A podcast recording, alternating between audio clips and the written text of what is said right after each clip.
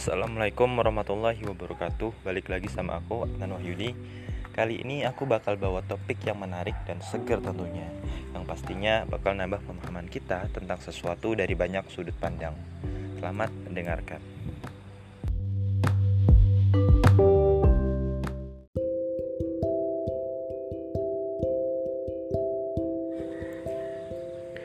Pada pagi kali ini aku bakal bahas tentang salah satu buku. Ya aku bakal review buku yang aku baca semalam.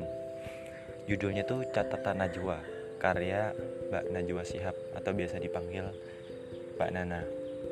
Nah kenapa sih aku milih buku ini? Jadi semalam itu aku mau tidur dan kebiasaan sebelum tidur tuh biasanya aku baca buku dulu. Nah, aku cari buku tuh di HP ku PDF ya. Mana sih buku yang kira-kira sekali baca selesai? Jadi aku carinya bukan novel ya dan akhirnya ketemu lah buku catatan Najwa jadi sebenarnya ini aku pernah baca sebelumnya buku fisiknya di perpus Jogja itu itu awalnya tuh aku nggak tertarik gitu apa sih ini buku gitu kan terus aku kembaliin ternyata setelah sekian lama akhirnya aku baca buku ini lagi tapi dalam bentuk PDF gitu. Nah, kenapa sih buku ini? Kenapa nggak buku yang lain? Buku novel, buku agama, atau buku yang lain?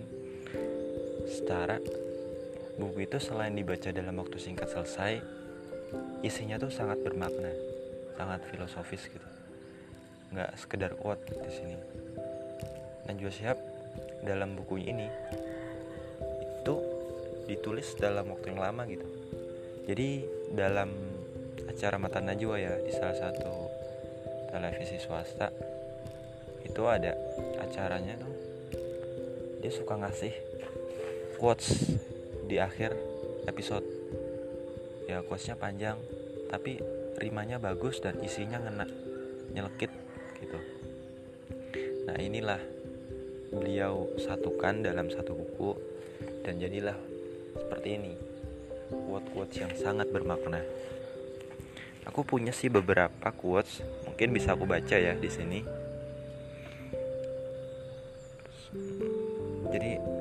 Cocoklah buat kalian yang butuh buku yang pengen baca terus bacanya dalam waktu singkat gitu. Cocok banget. Nah ini aku punya sekitar 10 quotes ya. 10 quotes yang menurut aku menarik gitu. Yang pertama bekerja dengan dan bekerja dengan tangan dan kaki sendiri berkarya dengan memeras keringat sendiri. Sebab Indonesia milik semua anak bangsa tanah air bukan kapling warisan keluarga. Aku sempat berpikir bahwa iya juga sih ya Indonesia tuh sekarang tuh nggak cuma Indonesia sih negara lain mungkin juga bahwa kekuasaan tuh sekarang tuh kayak arisan keluarga itu kan kalau bapaknya jadi pejabat terus anaknya juga mertuanya juga adiknya juga kakaknya juga. Jadi kayak nepotisme ya. Bukan padahal dia sendiri sadar bahwa Indonesia tuh negara demokrasi tapi pejabat itu sendiri nggak paham apa sih demokrasi? Gitu. Terus quotes yang kedua itu gini walau politik mensyaratkan kalah dan menang demokrasi harus menjaga semua kepentingan. Demokrasi bisa terlihat menjengkelkan ketika politik penuh keributan dan pertengkaran. Saat kebebasan dipakai mengeruk keuntungan saat kemerdekaan tak menjelma kesejahteraan Ketika hak berbicara dipakai menghujat sesama, saat hak berserikat dipakai menggilas yang berbeda, kejahatan dan pembiaran ada di mana-mana. Tapi orang baik tak habis di tanah air kita. Kebaikan akan selalu pancarkan inspirasi. Selalu ada orang hebat yang kerja tanpa henti. Demokrasi memang bukan sistem sempurna, karena kesempurnaan hanya ada di surga. Demokrasi adalah ruang terbuka yang hidup dan dihidupkan oleh warga dan itu membutuhkan usaha Anda, ikhtiar saya dan kerja kita semua. Aku setuju banget, terutama kalimat yang ini. Demokrasi itu emang bukan sistem yang sempurna. Kalau kesempurnaan itu ya hanya di surga gitu. Ya aku mengamini hal ini. Ya intinya kita tuh perlu bergerak bareng satu pemahaman, satu jalan. Ya walaupun demokrasi bukan sistem yang sempurna ya, seenggaknya kita bisa berbuat lebih baik gitu untuk negeri ini. Jangan ketika orang punya pemahaman masing-masing tentang demokrasi terus jalan di masing-masing ya nggak ada yang bener gitu. Terus kuat yang ketiga. Indonesia di alam penguasa seolah normal tanpa masalah apa-apa. Indonesia di dunia nyata terjebak oleh tidak hadirnya negara Rakyat hidup dalam cemas jika pemimpin terpisah dari realitas. Pemimpin sejati terdepan dalam pengabdian.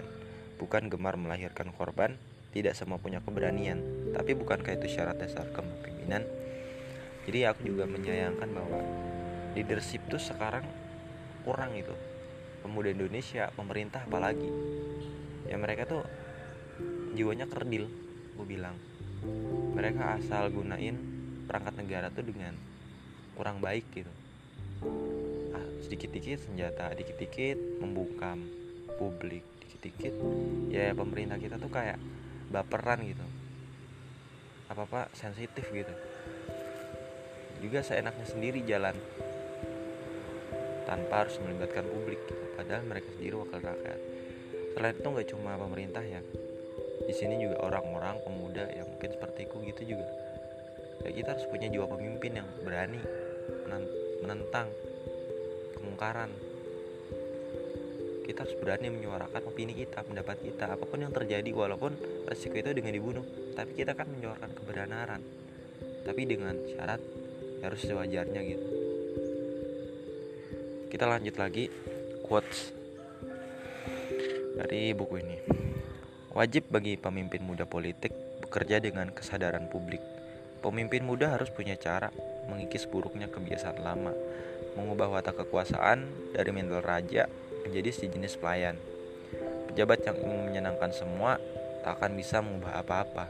Kaum mapan adalah musuh utama bagi pemimpin yang ingin mengubah kota. Galak demi membela rakyat lemah, marah untuk menyelesaikan masalah, menampilkan contoh nyata melawan kepentingan privat yang menggila. Rakyat tidak bodoh dan tuli, mereka tahu siapa pemimpin yang peduli. Jadi gitu ya, pemimpin yang peduli. Berbicara soal pemimpin yang peduli, tentu kita harus maknakan dulu peduli itu apa sih? Menurut aku sendiri peduli itu ya nggak cuma kita sekedar tanya kamu kenapa? terus dijawab, tapi lebih dari itu kita deketin perasaan kita ke dia mental kita supaya dia itu semakin kuat dengan adanya kita. Kita berikan bantuan semampu kita entah itu kata-kata entah itu bantuan fisik bantuan moral yang penting itu berguna gitu. Kita tuh peduli. Itu yang namanya peduli. Apalagi sekarang demokrasi identik dengan namanya liberal. Liberal kebebasan kebebasan berpendapat mana kepentingan privasi dilindungi. Tapi ketika itu udah kebablasan ya maka harus dihentikan. Direm. Indonesia aku kira berkiblat pada liberal ya? Kira ya ini hipotesisku kenapa? Ya sekarang banyak yang namanya penindasan terhadap rakyat kecil. Hukum itu runcing ke bawah tumpul ke atas. Seolah-olah hukum tuh milik pribadi. Gitu. juga sekarang pemerintah fokusnya investasi. Ya investasi ya keren sih bisa mendongkrak ekonomi dan ekonomi bisa buat kita sejahtera tapi ketika investasi dilakukan dan justru malah mengorbankan hak rakyat kecil untuk bekerja untuk berpendapat bersuara lantas di mana undang-undang dasar yang kita buat? Yang founding fathers buat? Di mana pancasila? Kenapa itu semua cuma jadi kendaraan sekarang? Ini sebuah retorika ya. Kita lanjut. Hukum harusnya jadi alat perubahan sosial bukan ajang pembokon moral kemudian ada lagi dinamika politik dan kekuasaan tak pernah lepas dari perdukunan jika cara instan semakin marak niscaya dukun juga yang bertindak fenomena klinik akan terus berjalan termasuk dalam politik yang terobsesi jabatan. Dunia santet pun ikut dilabatkan demi sejengkal tahta di puncak kekuasaan. Jabatan akhirnya menjadi berhala saat penguasa lebih sayang dukun daripada warga. Kekuasaan jadi permainan saat takhayul dilembagakan. Obsesi pada jabatan yang kekal mendekatkan penguasa ke paranormal. Nasib rakyat sering terlupa sebab dukun mereka percaya.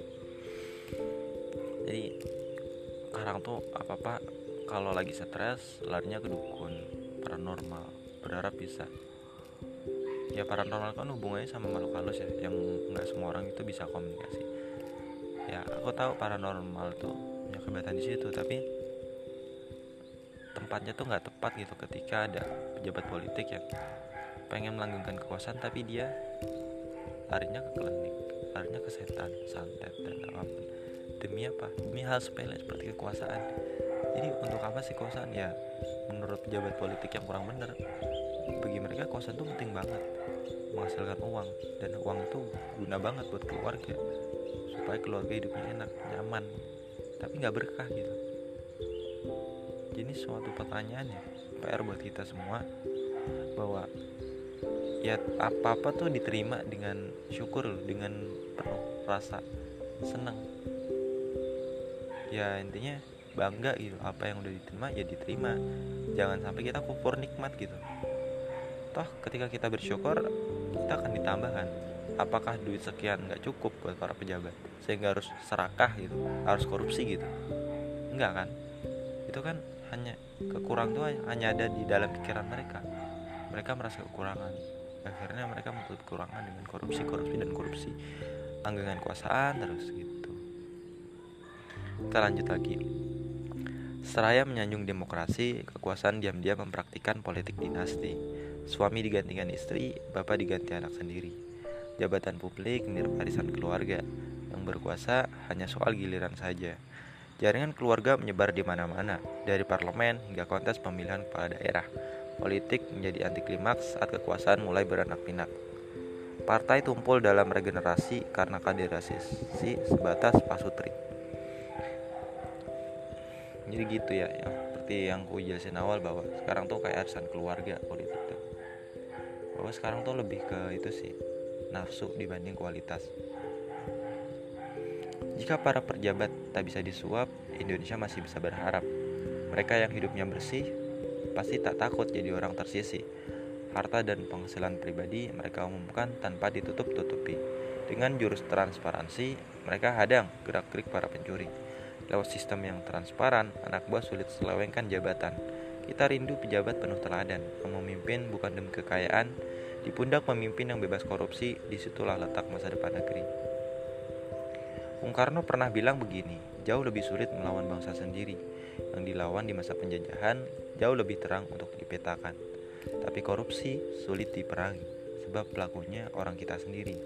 Koruptor punya segala, dari harta dan kuasa hingga kekitangan di mana-mana. Namun mimpi bebas korupsi tak boleh pudar. Cita-cita harus tetap berpijar, yel-yel harus tetap dikumandangkan. Keberanian mesti terus diacungkan, barisan anti korupsi jangan sampai bungkam. Perlawanan tak boleh teredam, kita mungkin bukan kumpulan bergenderang berpalu, tapi barisan akan terus bermelaju. Koruptor tak akan berpangku tangan, tapi kami tak sudi diam terbungkam. Saatnya kita rapatkan barisan, menolak tunduk pada ancaman dan ketakutan, sebab semua demi anak cucu kita, maka perjuangan tak akan pernah sia-sia. Ini quotes yang terakhir ya, yang bakal aku analisis. Jangan tanya apa yang sudah diberikan negara, tanya apa yang disumbangkan kita semua. Nasionalisme tentu saja masih relevan. Cinta tanah air tetap dibutuhkan, namun tantangan di masa depan tak bisa dijawab hanya dengan slogan-slogan. Bukan zamannya menuntut pengorbanan darah dan jiwa jika kemakmuran tak kunjung tiba. Haru biru nasionalisme tidak akan sia-sia jika negara selalu hadir kapan saja. Kesetiaan rakyat rakyat dibayar sepadan lewat program real yang serius dan berkelanjutan. Inilah nasionalisme yang relevan di masa depan kala negara dan warga tahu hak dan kewajiban. Sebab rakyat bukan bawahan dan negara bukan sang majikan. Jika semua sadar peran dan porsi, semua akan ikhlas bernyanyi. Bagi yang menegeri, jiwa raga kami. Gitu.